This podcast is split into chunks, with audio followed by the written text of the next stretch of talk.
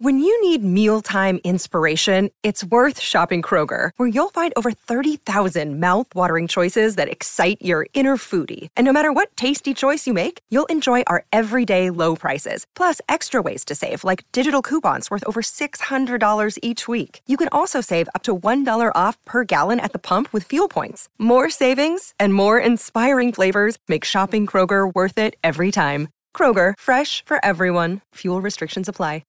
G'day, Mike Hussey here, but you can call me Mr. Supercoach. KFC Supercoach BBL is back and there's 25 grand up for grabs. So what are you waiting for? Play today at supercoach.com.au. T's and C's apply. New South Wales authorisation number TP/01005. It's time to cast off on a new adventure. This is Real Adventures with Patrick Dangerfield and Aaron Hapgood. For BF Goodrich, celebrating 150 years. Hello and welcome to Real Adventures for BF Goodrich, celebrating 150 years in the tyre industry. BF Goodrich will be there to drive you on your next on or off-road adventure. Patrick Dangerfield and Aaron Hapgood joining you this morning to talk all things fishing, boating and the great outdoors. Good morning, Redmond. Good morning, Patrick. How are you? Going well as anyone sort of fishing off the New South Wales Bondi region at the moment. There's been some huge schools of yellowtail kingfish, though. You've been keeping abreast of this because I just want to watch them as they come down that east coast, closer and closer to us here, closer in Victoria, which is extremely exciting. And the man himself, Wayne Blake, I'm sure he's going to be heading up towards that Gippsland region, Marlo region, even potentially Mallacoota way. Not far away, I don't think. Wayne heading over there might even be next week. The temperature of the water at the moment, like generally, Wayne often talks about it, sort of hitting that 18 plus mark. You're obviously getting it in different spots, but it isn't that real consistency in that warmer water that we do get in summer for the southern region of Australia. Looking at the temp, for example, today on Saturday, it's going to be quite warm. Tomorrow is going to be warm, and right through to, I think, Tuesday afternoon is going to be up towards that 30s, even higher. It might trickle it up towards that 18. It's probably around that. Oh, this is in the ocean. The bay temps around that, out wide off St. Leonard's the other day was around 17. In closer was about 19, and the ocean, I reckon, was around just between sort of 16.8 to 17.5 as the sun come up. So that's going to heat up. Down below is colder, though, and I say that because I'm diving for the first time tomorrow if the wind holds itself a little bit northerly, and then on Monday it's meant to go straight northerly, so I'll definitely be in. I'm just hoping it goes to 18 because I get freezing cold when I dive. I hate diving in the cold weather, and the kingfish will come down with that warm current, Pat. So once you see me getting more craze is basically when you're going to see the kingfish turn up, because I'll be following the kingfish with that warmer water temp that comes down from the east coast with the kingfish in them, and also down Portland way. We haven't seen them hit Portland yet down the southwest. That's only a matter of days away, and the Scotty Gray is a fantastic recreational angler here in Victoria, and he lives down in Port Fairy there, and he fishes out of Port Fairy right up to Portland, chasing yellowtail kingfish and also bluefin tuna through the summer months, and he gets some fantastic fish, some seriously big kingfish, and also some really quality summer bluefin tuna, which he targets a lot on. A bit different to Gwayne and myself. Gwayne does a lot of surface. I'm more of your bait, and Scotty's more of your surface as well. And he'll jump in and spear him too. So we haven't seen them turn up as of yet, but like I said, it's any day now we're going to have the numbers. Just all of a sudden, they'll just be there. I had a lot of questions sort of sent in around currents and why you don't see them before, say, Scotty Gray does down at, certainly down at that sort of Portland region. And it's got to do with the currents and how close they almost jut in off the shelf when you're fishing down at Portland. That's why we don't see them necessarily in the numbers around Port Phillip Bay versus, say, the Portland, Port Campbell region. We just don't, you're right. We just don't have that tidal influence that other places do. And even a place like Apollo Bay around the Cape there, like that tide absolutely hums through there. It really rips. And same as Portland, you get some beautiful tide. Not as much as Apollo Bay, but you get some really nice tide, and you've got the shelf that brings in the warmer water too with your currents. But then a place like, for example, down Gippsland way, down Marlo, and you're down off Cape Conor and down there, and you'll have your nose into the current, and the current, kingfish like current. They just like current. So you'll have your nose into the current, and you'll literally be going backwards. Like you'll be in gear, falling backwards with the current, trying to hold yourself on top of these kingfish. So Other than the Port Phillip Bay heads, Cape Shank holds a fair bit of tide, but still not as much, and that's why that's such a fantastic fishery, because the tide there works so well, and that's where the current seems to run better. Sometimes at the Shank, I'll have 18 degrees, and I'll go out a little bit further, and I'll only have 16, 17. The difference in that, and then if you get the water that turns over, and what I mean by that, kingfish like that blue water, that warm water. When I mean by turns over, if you get that swell that comes down from a southwest change, smashes on the inshore reef, breaks it all up on the all the sand and all your weed up on the off the hard reef, for example, along Sorrento, Barwon Heads, or even the Shank in itself, which I'm talking about. That water will turn green quite often, and the current that will run that dirty water back out will often be colder as well.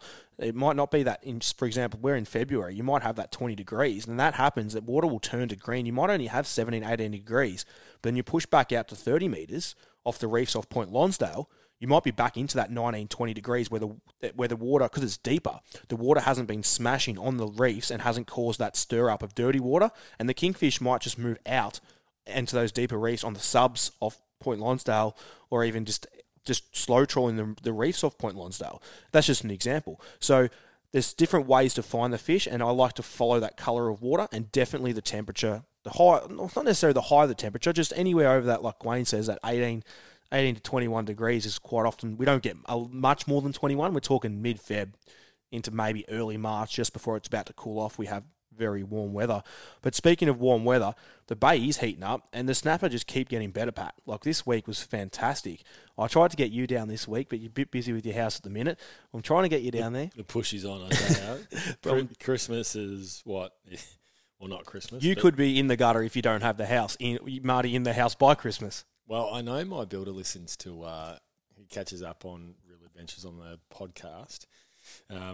So Dave, if you're listening, the pressure is mounting, my What's friend. He got? It's only a couple more weeks, realistically. It's less than that. Yeah. Oh, God. It's less than that. But on to your week in fishing. The snapper. How did you target them this week? Yeah, it's funny you actually asked that question in particular, and that comes back off the, we'll call it cyclone winds that we had at the start of the week. So Saturday, Sunday, Monday was just horrific. Like, I thought the roof was going to blow off the house. It was blowing. It was, well, I know that the state, well, Dan Andrews did his release on Sunday, and he actually did at the start of his press conference. He said, Dan the man. Let's be honest, Dan the man's got us at, what, 40-plus he had it at that? We're not talking about Dan. Anyway. But go you good thing. Well, you've lost me track. No, I'm back onto it now. He announced that they had actually severe wind damage warnings right around the whole state. Like, for him to announce certain parts of the state to be like, tornado, basically. Look, it's time to be careful. And it's out, down the coast, we cop it, don't we? We just absolutely cop it. So what I did was I waited for the wind to ease. Tuesday morning was howling still. And I was watching this wind all day. I'm like, it has to drop out today. It has to drop out. The chain, like the temp's coming up, has to drop out. The system's getting a bit closer. Like the charts are starting to open up a bit further. And I'm like, come on. And all of a sudden it broke, it dropped. I quickly shot out there and I fished right where I thought the fish were going to be. And what happens is that big wind just smashes the bay up. It just destroys the bay. It just crunches the water and dirty water, and the snapper just go nuts. If you're a land-based fisher, you can get off Mornington Pier on these westerlies. And I know you think I'm dumb by saying if it's blowing 25, 30 knots, go off the pier, you'll catch a snapper.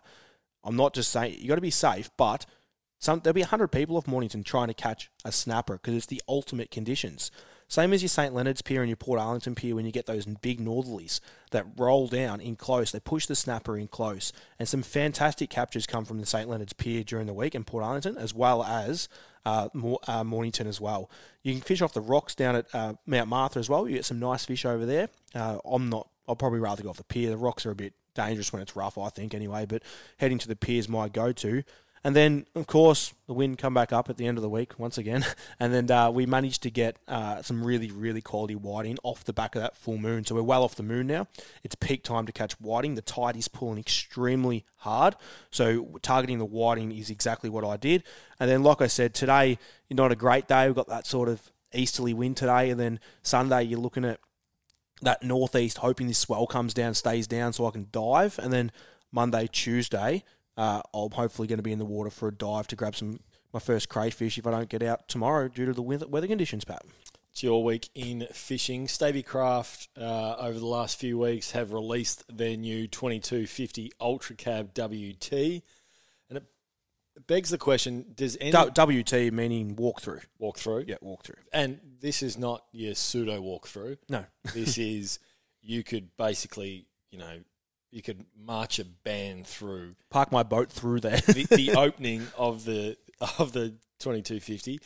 Does any boat manufacturer that exists today design and release more new models than Stabicraft? One thing with Staby is, like, Craig got the new 2050, and the one thing that they consistently do is just pump out new models, but they're not updating it. No, but updating. It's updating. They do a magnificent job. They are a seriously quality boat, and they just keep making every model better. I noticed a few things in Craig's 2050 Staby that they've just done different to what my 2100 had. And I know that realistically, they're not the same model, but they're based like they're similar super cab, I guess you could say. And they'll base off the same hull, I guess, and just a few different things. And they've just added things and they keep fixing things. And I think they do a fantastic job. But I'm going to ask you the question. Your thoughts on the looks of this walkthrough? I've never been a fan of the Ultra Cab in itself. We know that. We had an argument with the boys from our Staby last year over at the boat show. We did. And I loved it. You loved them, yep. But I'll be honest, this is a bit of a polarising design. I'd describe the looks of it as functional versus anything that's really good looking. Say, my 1550. Acquired taste, you reckon? Very much an acquired taste. My 1550, I love it. This thing's the most beautiful boat of all time. The rocket launcher setup, sensational. I love the Ultra Cabs. Not this latest one, but I love the look of... it's very practical. The ones they first came out with. And this one, I'll be honest with, it's butt ugly. I'm not a massive fan of the look of it. I will not doubt for a second the functionality of it, because looking through sort of the videos that they've released on social media, you can't argue with how practical and functional it is. And maybe it will be different actually seeing the boat in the flesh. Like, we're all hoping we can have a boat show again this season, because it's one of the most enjoyable things to go around different boat manufacturers. You're like a little kid in a candy store. Absolutely. walk through the boats, chat to the manufacturers. It's awesome. You know, you talk to your engine manufacturers, and it's just wonderful to actually sit down there and talk with the people that build the boats. And it's great to have the Staby owner, you know, who started at I think it was in the early 1980s. So it was great to sort of sit down and chat to the boys about it. We'll definitely be quizzing them, hopefully this year. I'll just tick off with this one. But in terms of release of new designs, you know, there's plenty of manufacturers that the hull hasn't changed, whereas Staby continues to update. So, I mean, it's why they've been such a successful... Leading the market in the aluminium range, right? Around the world. Yeah, such a successful organisation for such a long period of time. Patrick, Christmas is fast approaching us, as you've been told from Marty, and you need to be in your house. But the countdown is on, and you must have accessories on a boat. Now, we're going to do this right up till Christmas. So if you've missed a show previously, make sure you head to our podcast on our app, Real Adventures app, and you'll be able to listen to any show. So if you do miss this week's, which you probably haven't heard, but we at 5 start this week, 5 next week, and maybe even the week after, we can squeeze them in, Pat.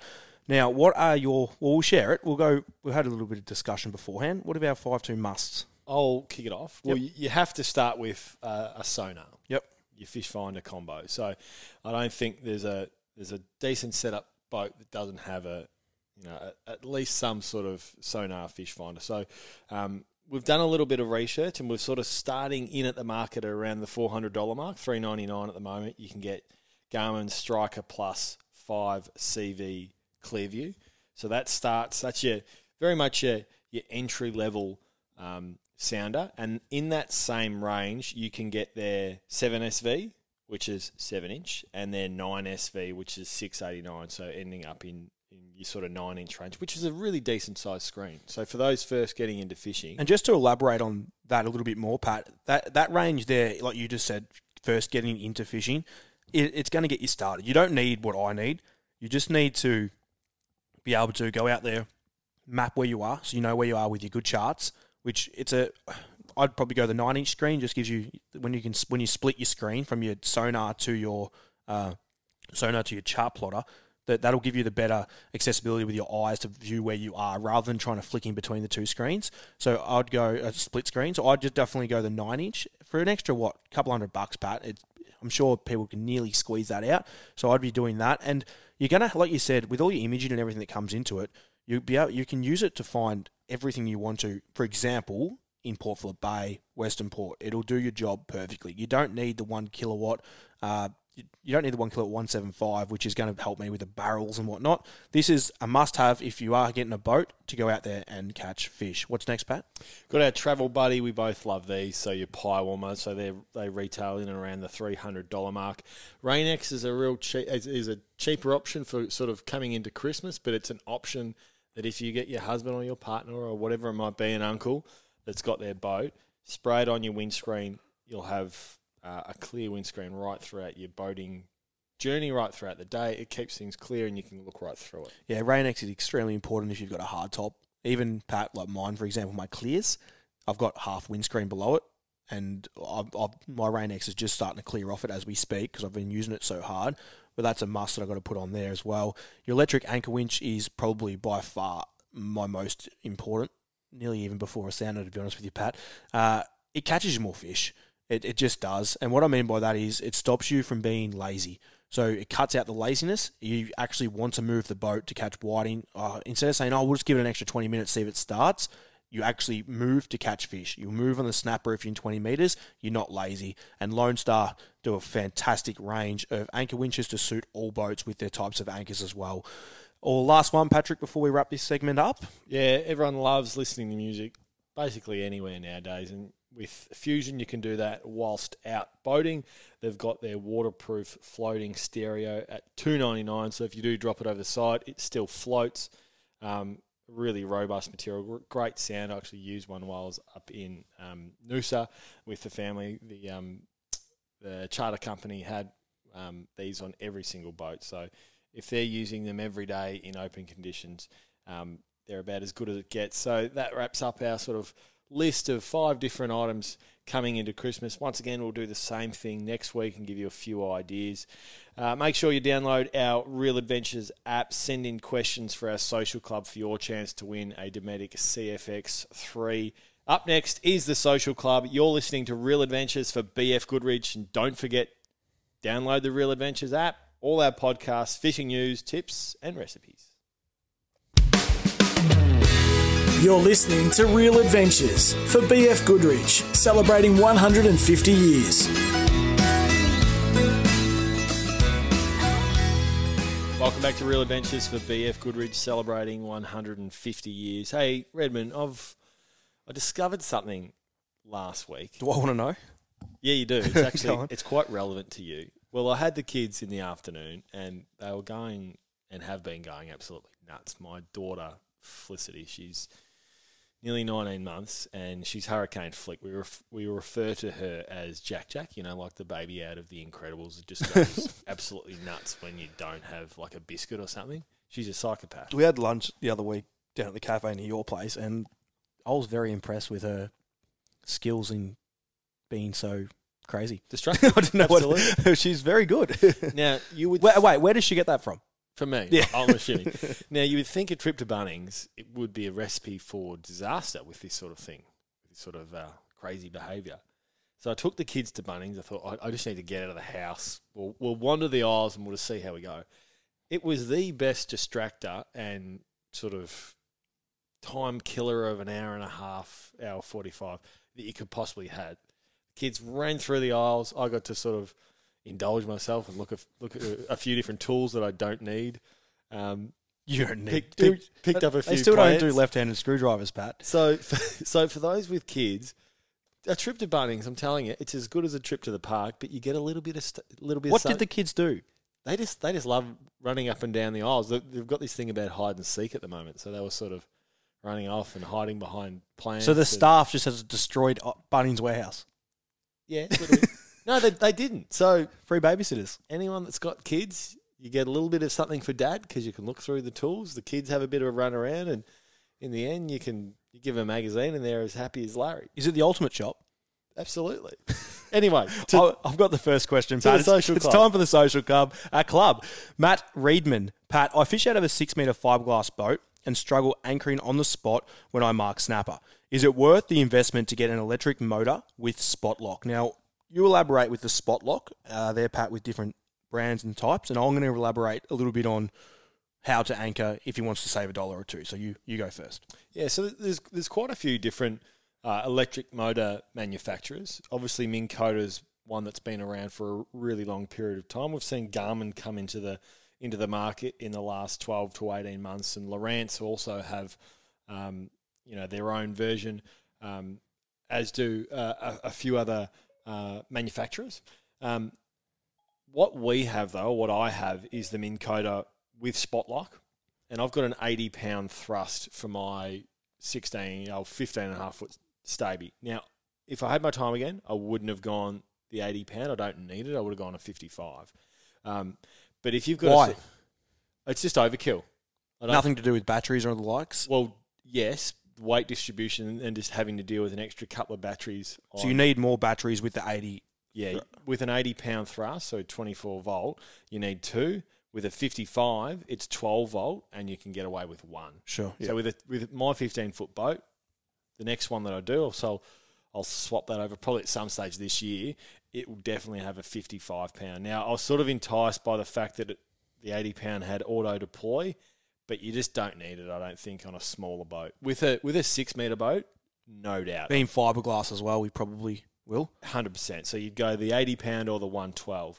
Now, spot lock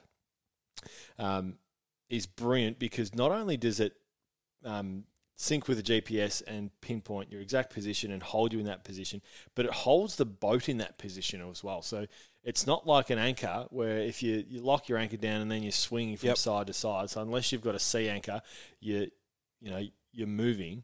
You don't get that with spot lock with the Minn Kota. So I couldn't recommend it any higher. So you sort of, with the 80-pound, if you're starting with an 80-pound, for example, so you may need to go bigger depending on the size of your boat, especially if you're talking that sort of 6-metre mark range. You're looking at the 4.5 plus installation. So it's an expensive investment. But you often talk, Redmond, about how important it is to have an anchor winch and how that catches you more fish. There's no doubt the Minn Kota catches you more fish if you learn how to use it and use it well. I've used it minimal times, but I have used it in tide. And what I mean by that is, that's not this season, the one just previously gone.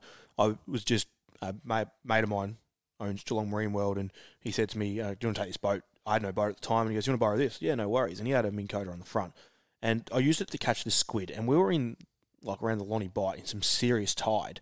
And I had I spot locked on top of the squid and just stayed on top of him, and we didn't move. Yeah, and I mean we didn't. Fantastic. We went up and down slightly with the tide. Like I'm talking 1.5 metres either way, if that. You wouldn't even know.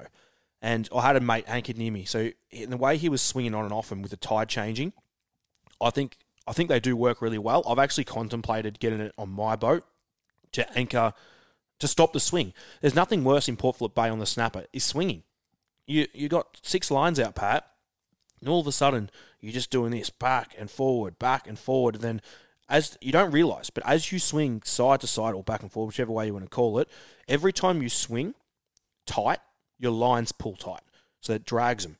Then you swing the other way, it drags them. And that's how you tend to get tangles if you don't do your spread properly. So to take out the swing, it might be really worth me considering to get what we're talking about now, a Minn Kota or the likes, and... the more we speak about it, the more I'm going in my head. Maybe I do get that as soon as possible because it's going to assist with my fishing. But I reckon I'm going to do it. Now, you've convinced me. I reckon I'm going to do it. So, yeah, like during the week I had issues with it swinging, but also with your wind against tide, you can also swing your boat around the other way too. Does that make sense? Yep. So you can spin the boat so you're sitting, like trying to hold yourself. You can set it so it sits in reverse rather than in forward to hold you in a spot. So... it could work really, really well for fishing Port Phillip Bay. The only question I've got for you now, though, before I talk about anchoring just quickly, is how long are you going to have battery times? If that motor's working hard, how long are we going to have battery times, do you think? Is it going to last a 4 hours snapper session up the bay with no tide, or is it only going to last 2 hours on the whiting in tide? Well, it all depends on how hard it's working. Yeah. If you're sitting in the middle of the entrance, for instance, and chasing kingfish, which it's going to be working bloody hard. And it smashes the batteries. And it smashes the battery. Now, they're improving. Certainly with the advancement in lithium batteries, they're really improving. The weight's coming down, so you don't have to carry as heavy batteries. Like the ones I've got, you know, they're every bit of 30 kilos each. They're incredibly heavy. So that's improving. So is the efficiency of them. But at the same time, the harder they work, the shorter the battery life is. So, yeah, it will vary in all sorts of conditions. So there's no one fast answer for it. I might test this. But you'll get 2 to 4 hours easily. Yep. Well, just for 10 seconds, how to anchor.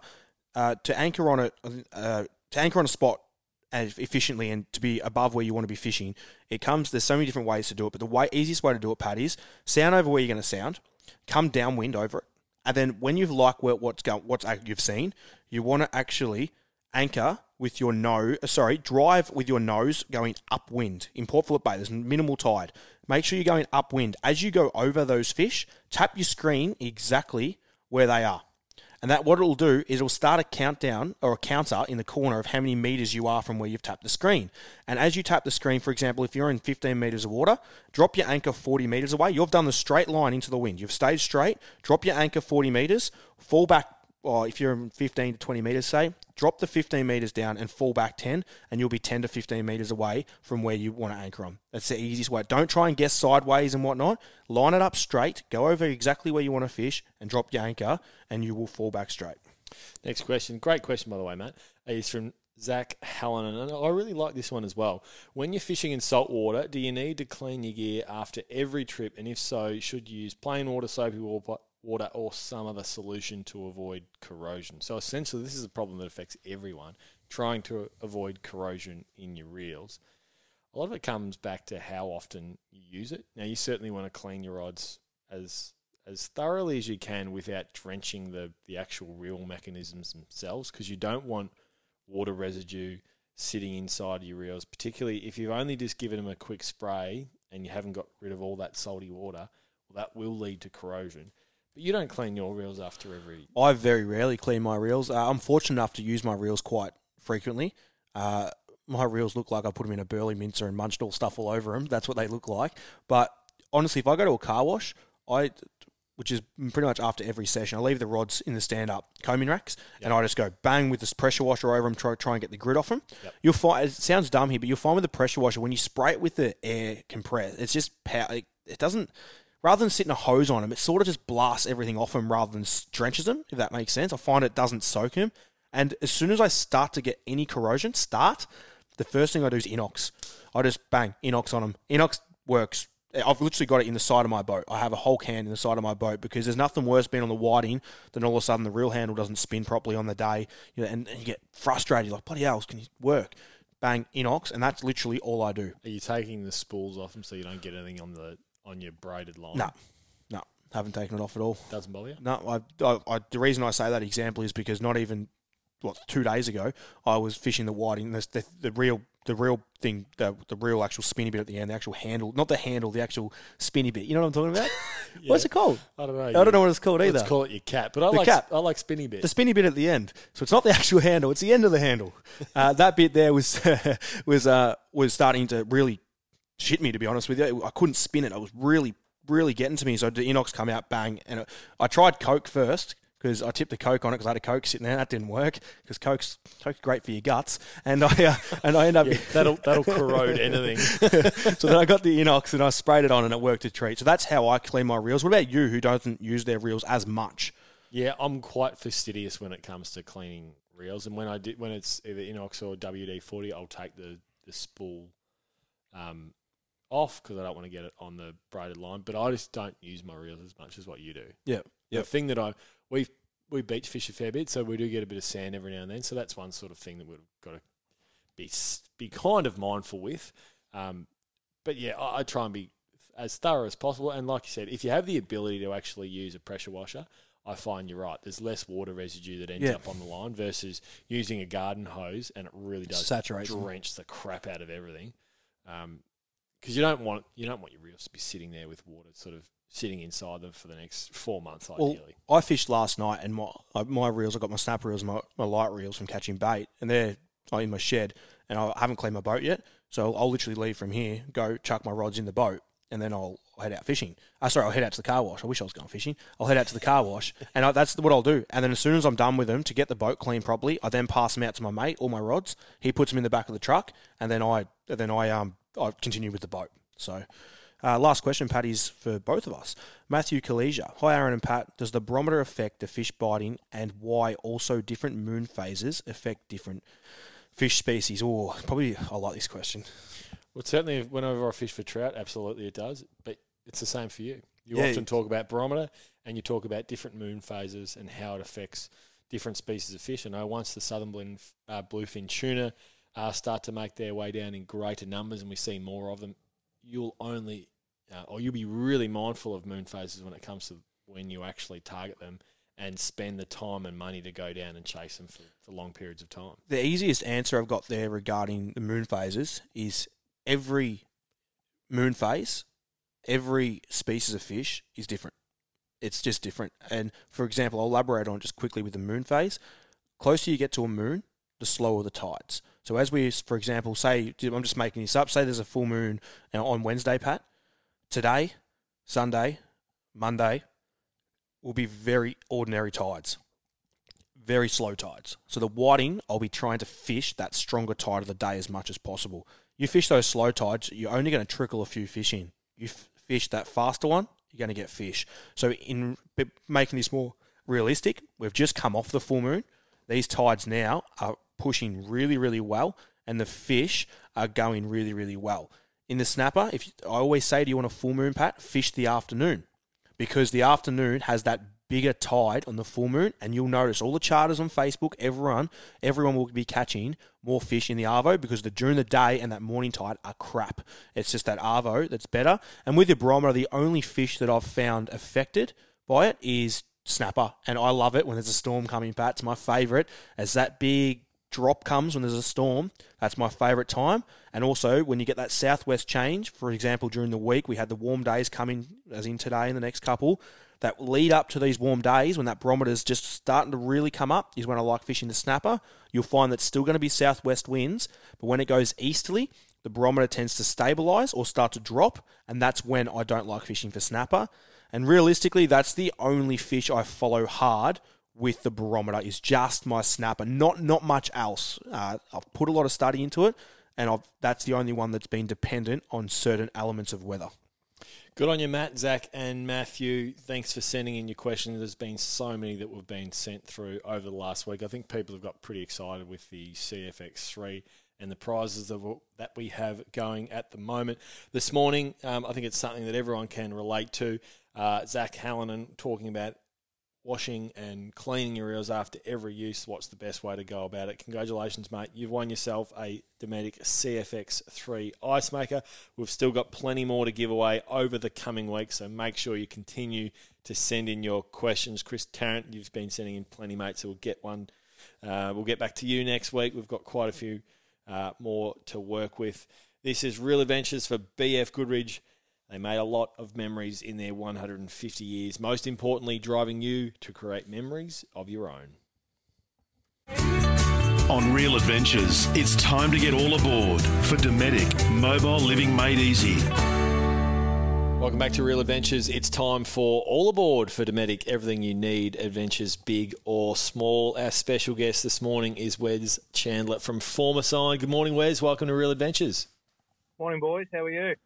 We're going well. Now, one of the things that we've seen a huge uplift over the last few years has been boaties wrapping their boats in all sorts of designs. It's become incredibly popular, and it's something that you specialise in. Tell us about the business itself, where it started from, and obviously the success that you guys have had. Formasign, it's really well renowned right around Australia now, as being at the leading forefront of boat wraps. Yeah, righto. So basically the business we started at home years ago. Dad was finishing up with the Air Force as a group captain and looking at getting into a business and a technology-based business. And we ended up buying a machine, and we set it up in the lounge room and operated it me, my father, and my brother-in-law, and we made stickers by night, as we say. And while I was doing work as an oil salesman and doing bits and pieces, we sort of won a job with a little company called International Trucks, which is now known as Iveco, manufacturing a badge for the front of those trucks. And that took us from the lounge room to a point where Mum said, I'll build you a shed in the backyard and kick you out to the shed. So from that point, Mum built us a 10 metre by 10 metre shed. And then we won another job coming a couple of years later that forced us into getting into a factory. And I look at that point in life where we moved to a factory, which was 400 square metres in Glen Waverley. And I always panicked that, you know, that $17,000 a year in rent, I could, you know, sort of made my mind sort of spin at the time. And, you know, I look at it, what we went into and how we built as people and being confident in ourselves and confident in our, I suppose, planning for the business, that, you know, we went into that program and sort of developed our signage business from there. So back in those days, we were doing mainly sort of your general signage for people, so sort of word of mouth sort of program through our scouting community and through our friend community that we had, a fair bit of race car stuff and all that sort of thing. And it sort of ran a business that has always had a hobby feel to it. We always like to be able to generate the business that we have as having that feel that it's hobby related, so it doesn't actually become work. It's something we enjoy doing every day. It's great to hear. It's certainly been, yeah. Just on the actual functionality of the boat wraps themselves, obviously anglers and most fishermen put a huge amount of pride in their boats, as well as looking good. It's as much a protective measure for looking after your gel coat as well, isn't it? Yeah, that's right. So with the boat wrap part of the business, we sort of set that off about 13 years ago. We basically use 3M materials is the only materials we use on boats. So being that we are 3M gold providers, we basically, everything that we generate here comes with a 3M guarantee. And the design is probably half the secret. We had to get the business to a point where we could get a design, and then a person could pick that design and say, I want to put that on that, and we could turn that boat round within a short amount of time. And that meant that you could take that to market and generate that back as a quite a fast turnaround product. We're doing the same with the floors now as well. So we're marrying that, obviously the Ultralon U-Deck flooring in the same process that we've been doing our boat wraps worldwide. That's the one that we want to focus on this morning, because Aaron's he purchased his a couple of weeks ago. So I've had it for probably a week and a half now, Wes. So you've had that's right, long enough time to sort of give us a bit of an insight on it, Redmond. I won't go to you just yet though. So one thing that Wes said to me is you won't break it, and that's what sold me. If I'm not going to break it, then. Well, it's your alternative, Wes, to, you know, once upon a time, the pinnacle of boat flooring was teak flooring. But the maintenance and everything that goes along with it, as well as the cost, was extraordinary. This is a really bulletproof type material that is really robust, hard-wearing, and should last the lifetime of your boat. Yeah, I think the big secret is making sure that you can keep up to the cleaning. The situation with any product, if you want it to last, you need to make sure you clean it. And you know, we set people up from the outset to knowing more about their floor than just purchasing a floor. We want people to understand how to clean it, and that certain things will damage the floor. So obviously, magnified light is one of those things that will hurt the floor, and that'll hurt anything on your boat. And understanding what magnified light is, which is like getting a magnifying glass and putting it to your floor. Like you can burn ants with it, you'll burn your floor, the same program. So when we go and put a floor in a boat, we look for things like magnified light as one of the things when we actually install that in a boat. So it's not a problem for you as a consumer. Now, Wes, I come up to your factory, which I was in shock to see, Pat, how big this factory is, and just the process that goes through to getting the design of the boat, the actual drawings of the whole design of the boat, the whole the whole product in itself is incredible, Pat. You should see it. They've got a massive unit there. I'll let you explain it, Wes. You're the expert. I'll sound a bit stupid if I try and explain it. You take it away. No worries. So what we've got a what they call a proteum templater. So a proteum template is a way of us digitally templating a person's floor or a person's boat or a person's vehicle. So what we can do is we can make a 3D drawing or a 2D drawing, which then creates a digital DXF file, which we can then clean up, which gives us a template for cutting that floor. So what we do from that point is we digitally template the floor, we then bring it up, we clean up that drawing, we then break it up into pieces, cut it in paper, drop it back into the boat to make sure it all fits where it should, and then we do the impressive part, which is the nice drawing that goes onto the floor. So adding the logos for the boats, like obviously we added the North Bank logo to yours, we added the fish measures, but we could also, add extra stuff. So if you wanted, a name of the boat or anything like that in there, or, you wanted Captain Redbeard up the front, not a problem. Yeah. One of the things that we've been really strong on with Real Adventures, Redmond, has been trying to promote Aussie manufacturing and Aussie companies, whereas you are exactly that. And particularly with what's happening overseas at the moment in the Chinese market, with the tariffs that are being sort of, employed on Australians, there's a very big difference between purchasing something over eBay that comes in the mail that has dubious sort of follow-up, if any, versus buying through an Australian-made company. If there's any faults or defects, you ring up Formasign or any local-based company, and you've got that local expertise and follow-up versus purchasing from overseas. That's obviously a really big focal point for anyone purchasing anything, Wes. We're here to give people peace of mind. We have a simple ideology of no problems guarantee. So if there's an issue with a product, it'll be just sorted out, and then we'll sort out the issues later. If it's something that's been done by the consumer, or it's something that we need to rectify on our warranty side of things.